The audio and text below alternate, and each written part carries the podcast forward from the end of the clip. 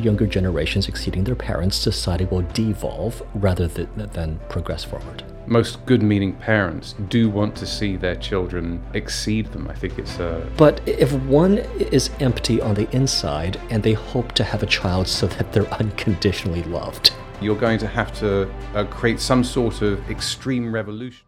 Welcome to How to Be an Adult, a podcast created by the practitioners at the Morpheus Clinic for Hypnosis in Toronto, Canada. This show is the guide for life that you should have received when you turned 18 but didn't. For those of you who've inadvertently become adults, we're going to give you a philosophy of life that's worth having.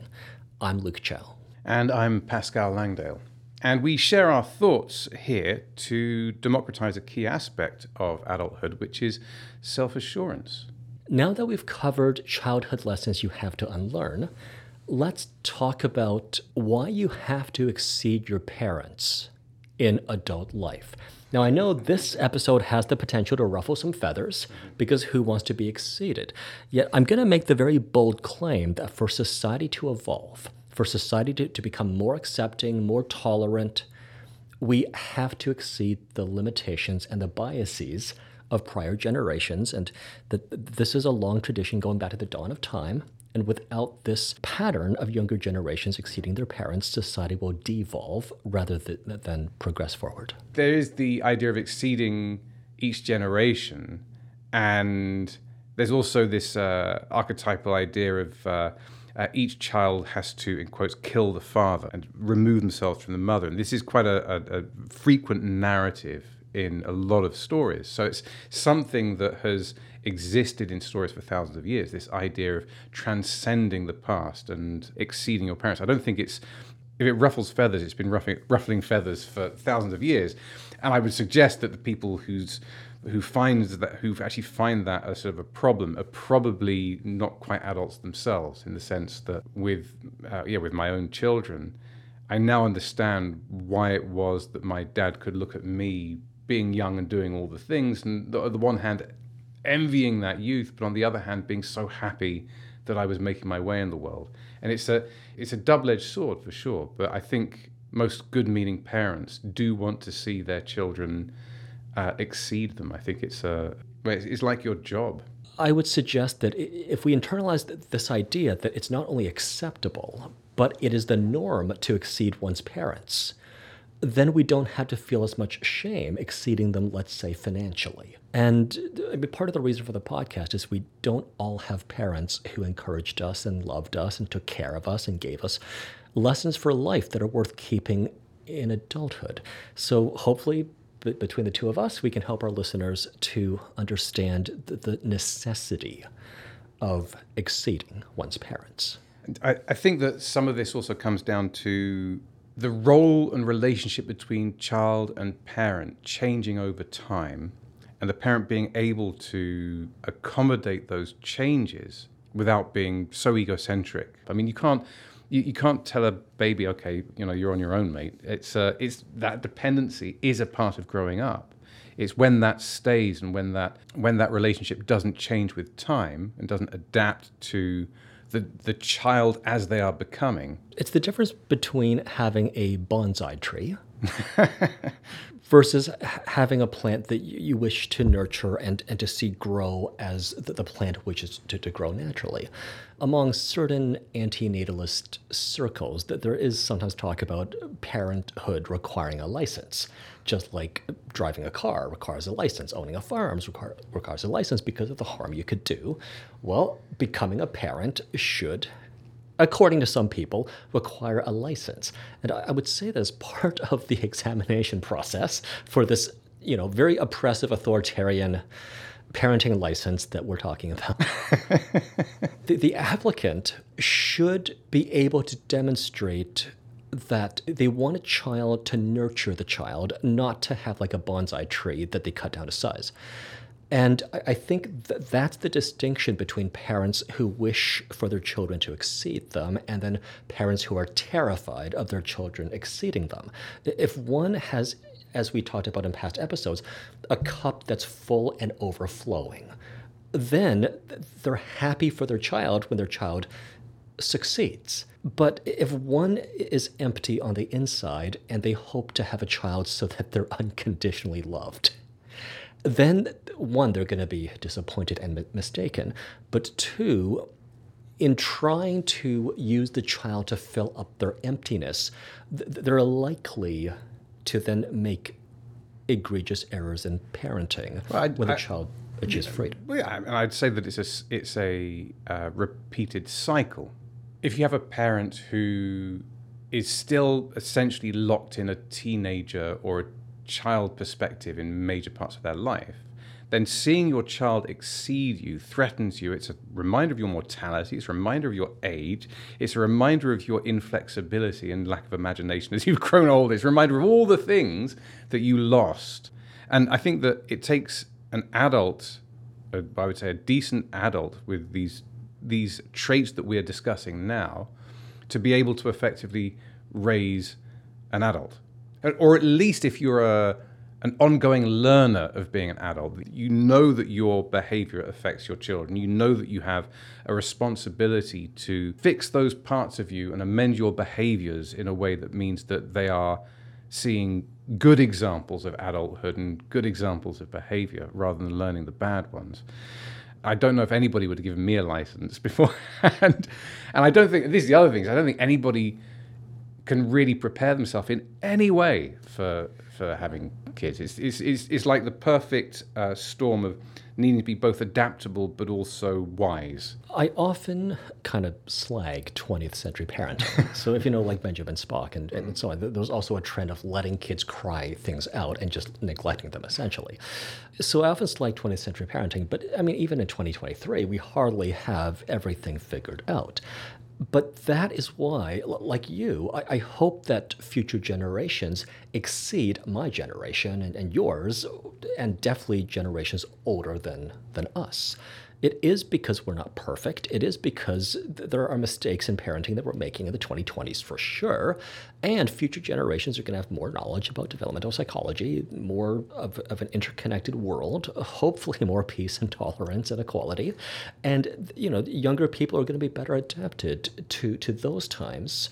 And unfortunately, if I grew up in the 1990s with like a 1990s view of, of the global village, as the term we used to use, th- then maybe in 2050 or, or 2060, I'm not as well adapted as younger generations born in the 2030s or, or the 2040s. I mean, there is a role for even as an adult to still maintain being current with change so that is also a, we'll discuss that, and if, if we haven't already. But I think that that fresh take on the world that comes from youth, and you see it generation after generation, is not to be dismissed as naivety, either by younger people or by adults. It's an energy that is required to introduce a certain amount of chaos into uh, something which is established. Otherwise, there, there would be no change. Change means disruption. And you can, there's obviously an argument about what's good change and what's not good change and, and the pace of change and how used to and welcoming you are to change. Those are like secondary questions, but that change must occur and that requires disruption of standard norms is the rule of human progress. We've all heard the term paradigm shift, right? Often in the context, unfortunately, of business and corporate speak. But the origin of the term is in Thomas Kuhn's book, The Structure of Scientific Revolutions. And he identified this pattern where, unfortunately, older generations of scientists have to either retire or actually pass away before new ideas can finally take root. So even Albert Einstein could not completely wrap his head around quantum mechanics. It's only kind of once he passed away that quantum mechanics started to take take root. And that's an example of a paradigm shift in the scientific context. There's a, another story that reminds me of, which is I think it's the development of the Protestant church. Right? And bear with me. So there had been various inquisitions, you know, trying to keep the Catholic Church in the UK, and there were wars over it, and it was it was uh, you know Protestantism was not a, a comfortable thing to be, and so it it did exist, but it didn't flourish. And then a lot of people say, well, it's because of Henry VIII and he needed to get a divorce, and that's why it all sort of happened. But the Black Death may have had more to do with that than actually any single person, because what it did is it killed off a whole generation of older clerical members who were resistant against change.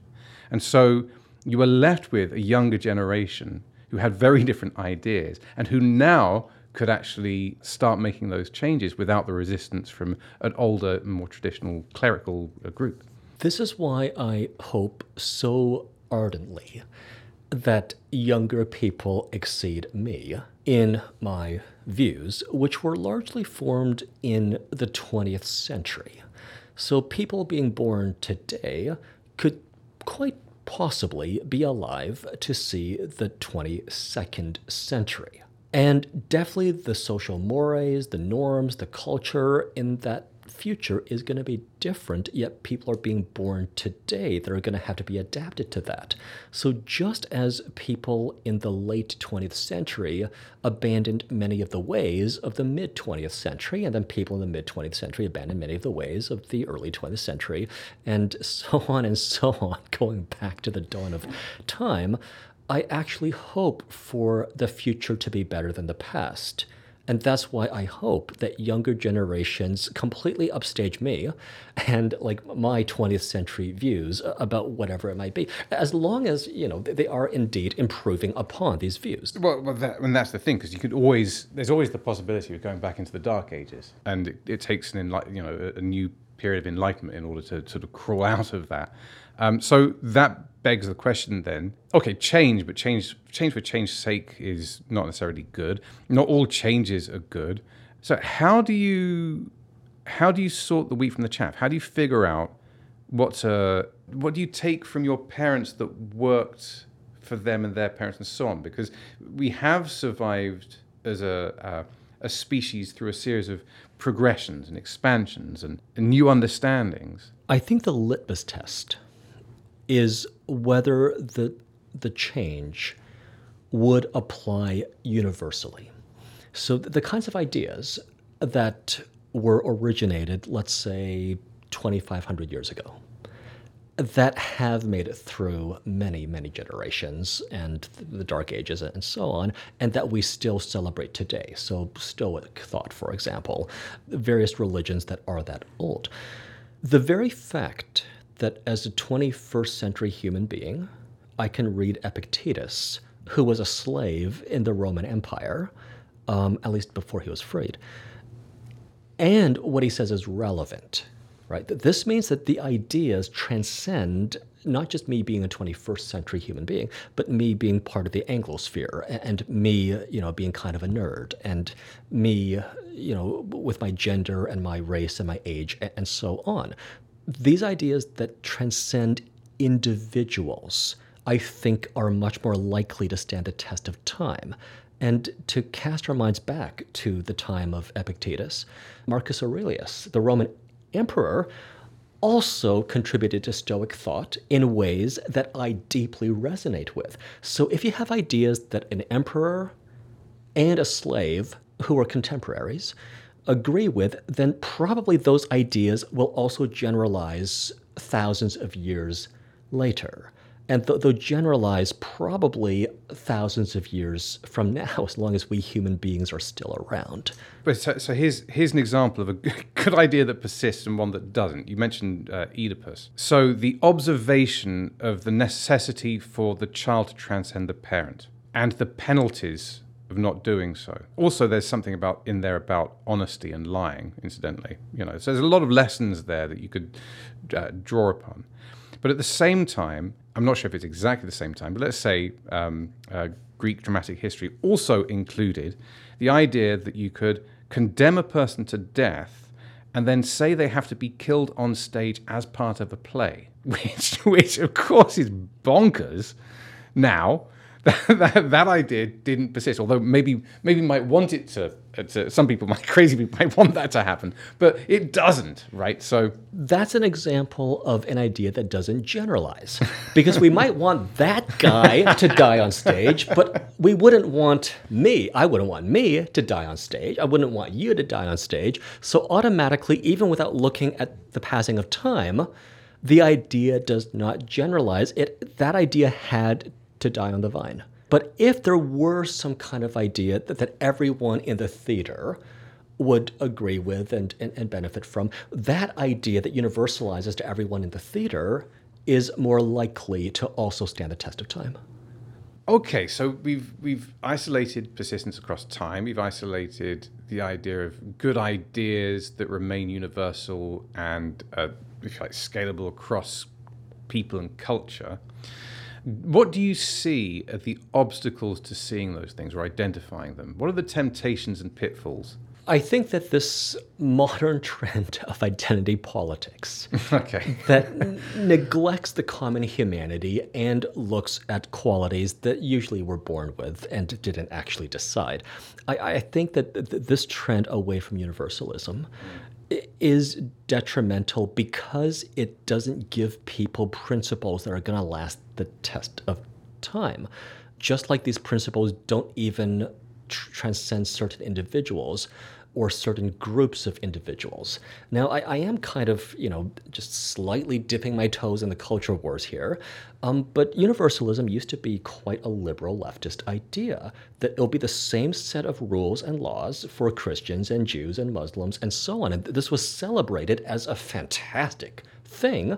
I, I am, you know, I, I, I'm, I guess, a 20th century kind of liberal in that I I think that the trend toward identity politics is making the world more racist, more sexist, more divided, more bitter. Um, and it's harder to maintain relationships while we politely and civilly disagree and that you know what I kind of grew up with in, in the 80s yeah. and the 90s, where we could you know maintain so, relationships and disagree. That, that that was a better norm. So so so here we go. So so then you've got to say, well, okay. So I consider myself a somewhat an, an old-fashioned, pro-enlightenment, liberal Democrat, right? But then the question is, well, you know, somebody's going to turn around and say to me, "No, you're wrong." Right? This is you're just out of date. You've got to update your map, my friend. Is incorrect and was good for the '90s, but is not good for now. Right? Can you be so, more specific? So, for instance, there could be an argument that says that that I, new ideas require extremes in order to be sorted out. And I've heard this argument. I, I personally, I'm, I'm not fully convinced. But the idea is that if you want to affect change, either you've got to wait for all the old clerics to die, or alternatively, you're going to have to uh, create some sort of extreme revolution or, or create an extreme in order to open up the doors to the possibility of the kind of change which it resets back to. It's the idea that you're pushing something in order to increase the range and then you're going to pull back to the reasonable ground. I think there's always going to be conservatives and liberals in society because they each play a role and it's a different role. The conservatives exist to advocate for w- the way we've been doing things, for, for the way things have been. And then the liberals exist to advocate for a new way of doing things. And it's this kind of dialectic b- between these two forces that produces the middle ground without violent revolution or a, a plague that kills a third of the population. And for that dialectic to work, it has to be a dialectic. It absolutely has to, which is why I'm concerned about the state of the world. Right, because one of the things that we're talking about so far as qualities we need to integrate as adults is the ability to be disagreed with, the ability to disagree, and uh, emotional self regulation. As soon as you remove that potential for a dialectic, then you're removing the possibility of profiting from chaos. If you are raising uh, uh, children and their emotional self-regulation is all over the place, and uh, maybe their perception of fear is, is is extended, and there's all these things going on. If you just say, "Oh, it's just a teenager," and dismiss how they feel and dismiss them, that's not going to work either. right? So, and I'm not making, I'm not making parallels between modern approaches in teenagers. I'm saying that that introduction of chaos and the, the youthful introduction of chaos in into say liberal norms has its role, and it's important that you and I get prodded, and it's important that you and I then say, okay, well, we'll listen, we'll we'll try and understand your point of view, and we will adapt with new information, and we will uh, accept that you know when we when falsehoods are revealed. But that's part of being an adult, right? So if you've got two people, one who's you've got one person who's uh, introducing chaos into I say chaos in a in a good way, you know, disrupting a traditional norm, and you've got somebody who's questioning or resisting, so that's conservative and liberal in traditional terms, then you've got to have both of them have got to be adult enough to be able to discuss it rather than say fall back to a childhood point of view, which would be to stamp your foot and say, I'm out of here. I think it's important to treat our fellow human beings as basically intelligent, moral, mm. thinking beings. Because as soon as you write the other side off as crazy or foolish, you're basically going to start gaslighting them. Yeah. So if we instead recognize that the, the, the opposing view comes from an intelligent, moral human being, then we must consider their point of view and possibly then extract the value in, that opposing point of view. The main point I wanted to convey is that conservatives make better managers, better administrators and bureaucrats, and liberals make better entrepreneurs. We need entrepreneurs in the world to start new businesses, to disrupt models of business that just don't work that well and aren't that efficient. And then, you know, the entrepreneur gets bored and that's when the professional managers come in to manage a business that's already been started, that's already gained market share. I'm putting this in very capitalistic terms. The, the idea is that there is a role for, for the conservative line of thinking after the ground has been broken by those who've kind of gone first and they've taken the risks that they created chaos or what do you call mm-hmm. it creative destruction. Uh, yeah destruction or, or, or, just disruption really. I mean uh, but then you're also going to have uh, conservatives saying look don't break that ground. Don't dis- don't disrupt that. That's perfectly fine as it is. And we also know that that doesn't work too well, no because the other person's yeah, an yeah. intelligent moral person with autonomy and self-determination and, and agency. Yeah. Smoking rates have gone down over time.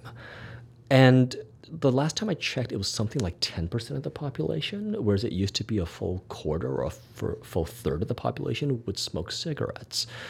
At some point, probably by the end of the century, we'll see tobacco smoking as like lining your home with asbestos it's something that people used to do not knowing any better. And once we knew better, we stopped doing it. That, that does make me think of the idea that change occurs, and part of it is the acceptance of new information. Okay, so you've got the PR period where essentially you're sowing like a social contagion. Smoking is good for you. And then because you see other people smoking, you assume that well everybody kind of knows that this is a good thing so i shall smoke too and this makes me feel good and makes me look good and it's associated with all these things but it's a, it, it is in effect a social contagion because ultimately cigarettes are not as addictive as heroin as is often claimed.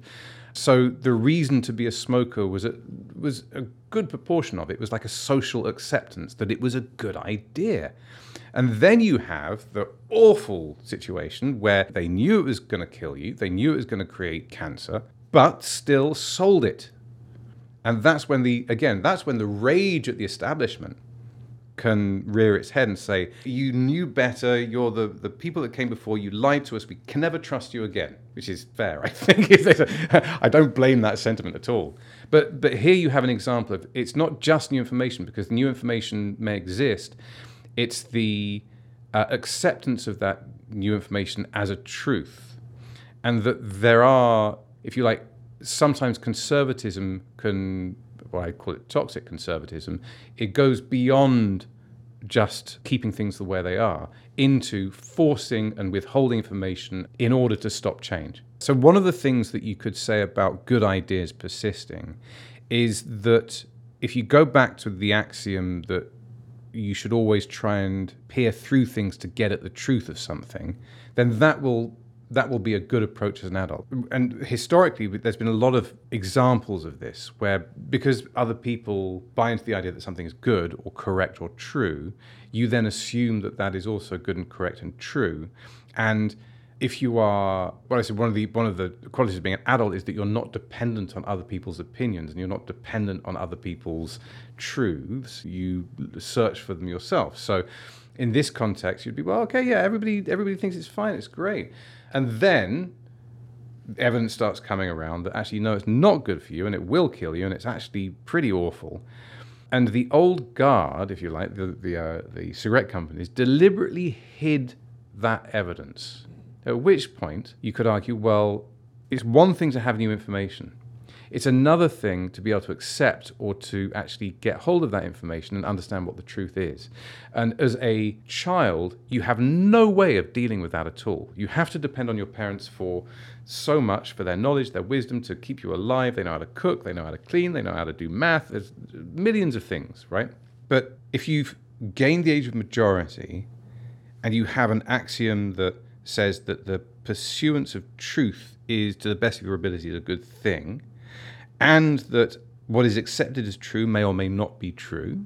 I mean, that's a, as in you have to assess things in your for, for your own um, validity, your your own. Hence, exceeding your parents. Yeah, exceeding your parents exactly, and using your own eyes and your own ears and your own uh, autonomy it's highly surprising there was a lot of anger about that and also a lot of you know why would i respect any elder person in their conservatism? Because every time a, every time that happens it just gives more fuel if you like to the distrust rather than encouraging uh, as we were talking about the idea of a discussion between two sides. Well there's a difference between a person and the ideas contained within the person. Yeah. And it's similar to the distinction between your cell phone and the apps that you've installed on your cell phone, where you don't have to toss the whole phone.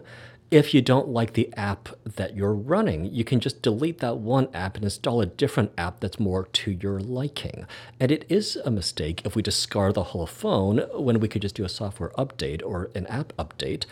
It also is, I would assert, a mistake to discard a whole person, mm. elderly and conservative or not, when their ideas are changeable. Now, whether that particular person is going to be amenable to you trying to change their worldview, that, that's a different story. But, you know, we have big brains relative to our body sizes. We're very adaptable because that's what our species does. So to kind of see a person as their views that mm. conflates software and hardware that we don't even do for self in a way that we don't even do for cell phones. But then to kind of separate the person from the ideas that, that, that recognizes they could also be on a lifelong journey of learning and growing and adapting. And i suppose that if you have this idea that when you you step out into the world you're you're you're working with a you're already working with an out of date map. Whatever it is that you're parents went through. Like my, my dad was the first in his family to go to university. I, I think he actually went and, and did the equivalent of STEM and became an engineer. But back in those days, that, that wasn't necessarily true. You would do any kind of degree and then you'd walk into any kind of job, right? Which is kind of different to now. And then he had a job for life, which, of course, in my generation was un, became increasingly unheard of. And so his map for how a life is lived and the certitudes of his generation were not the certitudes of mine. And in the same way, the certitudes of my generation are not going to be those uh, that work for my children's lifetime. So that that goes back to the idea. Well, that you've got to have axioms and principles when you finally step out as an autonomous adult that persist regardless of the world that you're walking into. They've got to persist at any time. They've got to work at any time in history. They've got to work in any culture, so that you could literally be picked up and dropped off anywhere, and you would still survive and perhaps do pretty well. It's why I'm a universalist. Mm-hmm. It's why I'm trying to figure out okay, what do all human beings have in common? Because if we kind of figure out the truth of what all human beings have in common, then I am set. For whatever the future holds. And then if I share the, these principles with others, they're also set for whatever the unknown, uncertain future holds. So let's say that someone's just turned 18 and they're about to choose a university. Well, maybe they're going to go to a whole new country. But the, the, the principle of being decent and kind to your fellow human beings, the, the principle of believing your own senses above your preconceived notions, these kinds of principles will hold anywhere in the world, which to me makes them worthwhile principles to have. And in doing that, that leaves the door open to exceed your parents. Because, Absolutely. Yeah. Because you'll see with your own eyes and you'll hear with your own ears something different from what your parents saw with their eyes and heard with their ears. And, you know, if they upheld that principle, then they would have exceeded your grandparents who used their eyes and ears to believe whatever they saw many, many years ago. This is, you know, this believing of the senses above preconceived notions, this is a principle that holds up generation after generation and around the world. So this will be a principle that I hold for myself and you know am sharing on this podcast with others. Um, and of course, not not everybody is given that playbook, as we know, and so at least having, as you say, principles that have proven to work through you know an extended period of time and across cultures are going to serve you well. And then also will also protect you against, should we say, shallower and more temporary axioms or beliefs. I think the world has to converge upon the idea that we are more, we are all, as human beings, more similar than different. It is b- because once we kind of meet people from different cultures, once we meet people of different generations, different sexual orientations, different religions, then if we care about truth, we're going to see the similarities. Yeah. We all have to sleep. We all have to eat. We all want to be treated decently. Mm-hmm. There is, you know, and, such a and and generally speaking, people have essentially the same pro-social values. They may come in, they may manifest themselves in different ways. They may have come from different paths. One other thing I'm going to say about why we have to exceed our parents. It's that younger people have to be on the planet longer people being born today, as I'd mentioned, they're probably, you know, if they live a normal length life, they're going to see the 22nd century. And if everything happens in the natural order, I am going to outlive my parents just like they outlived their parents if everything happens in the natural order. And it's more likely you'll you'll outlive them by some greater degree as your life expectancy increases across generations. Yes. So often older generations say, Well, I've been on the planet longer. I, I know more than you do. I have more life experience.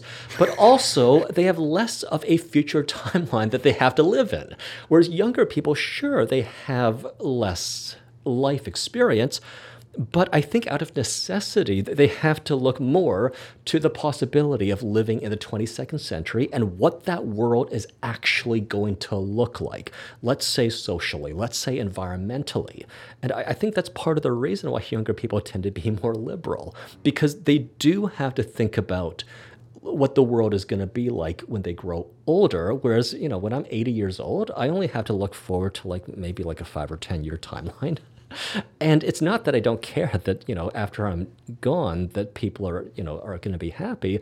It's it just comes with the territory that I'm not going to think as deeply about it mm. as a younger person will. This is quite a sort of a an oddly optimistic uh, session in the sense that this shows a, a certain amount of faith in humans in general to be adaptable, to be able to learn and live by time proven, culture proof axioms. That if you do that, then you're more likely to raise children that will exceed you in their turn and not just carry on all your sins, bad traits, and foibles and failures, right? So, so this is an encouraging. This is an encouraging idea. Is that there is a pathway that uh, is an optimistic one. It's not a case of oh, you know, the older generation has screwed things up and it's now it's now irreparable, and um, uh, you know the young people should stay in nihilism and despair. You know, which is also a narrative that is kind of kind of thrown around as well. Absolutely, and we're going to have a future episode about how to deal with climate anxiety, just as one example of why the nihilism and, and the despair. But you are right that I am speaking to, to advocate for a view of the future that accounts for human adaptivity and resilience and our ongoing capacity to, to, to learn as the world changes uh, around us. And you are right that I do see this kind of optimism as more of a helpful orientation than nihilism. So I would say yeah, I'm guilty as charged. Mm. Well, good. Well, I hope that's helpful to to anybody watching or listening. Thank you so much for listening. If you like the kinds of things that you've heard us talk about here, Pascal and I are both available for hire through the Morpheus Clinic for Hypnosis in Toronto, Canada. I wouldn't be too concerned about the H word, hypnosis, because it, it's a lot more rational than it's often explained to be. And we have a free consultation process and a writing of treatment plans for new clients that you can engage in if you contact the Morpheus Clinic for Hypnosis at www.morpheusclinic.com. If you're interested in what we have been talking about and how these thoughts are going to evolve over the next episodes, then please uh, subscribe on YouTube at Morpheus Hypnosis or wherever it is you get your your podcasts. Look for How to Be an Adult. So uh, yes, I'm looking forward to the next episode. Um, do you know what that's going to be?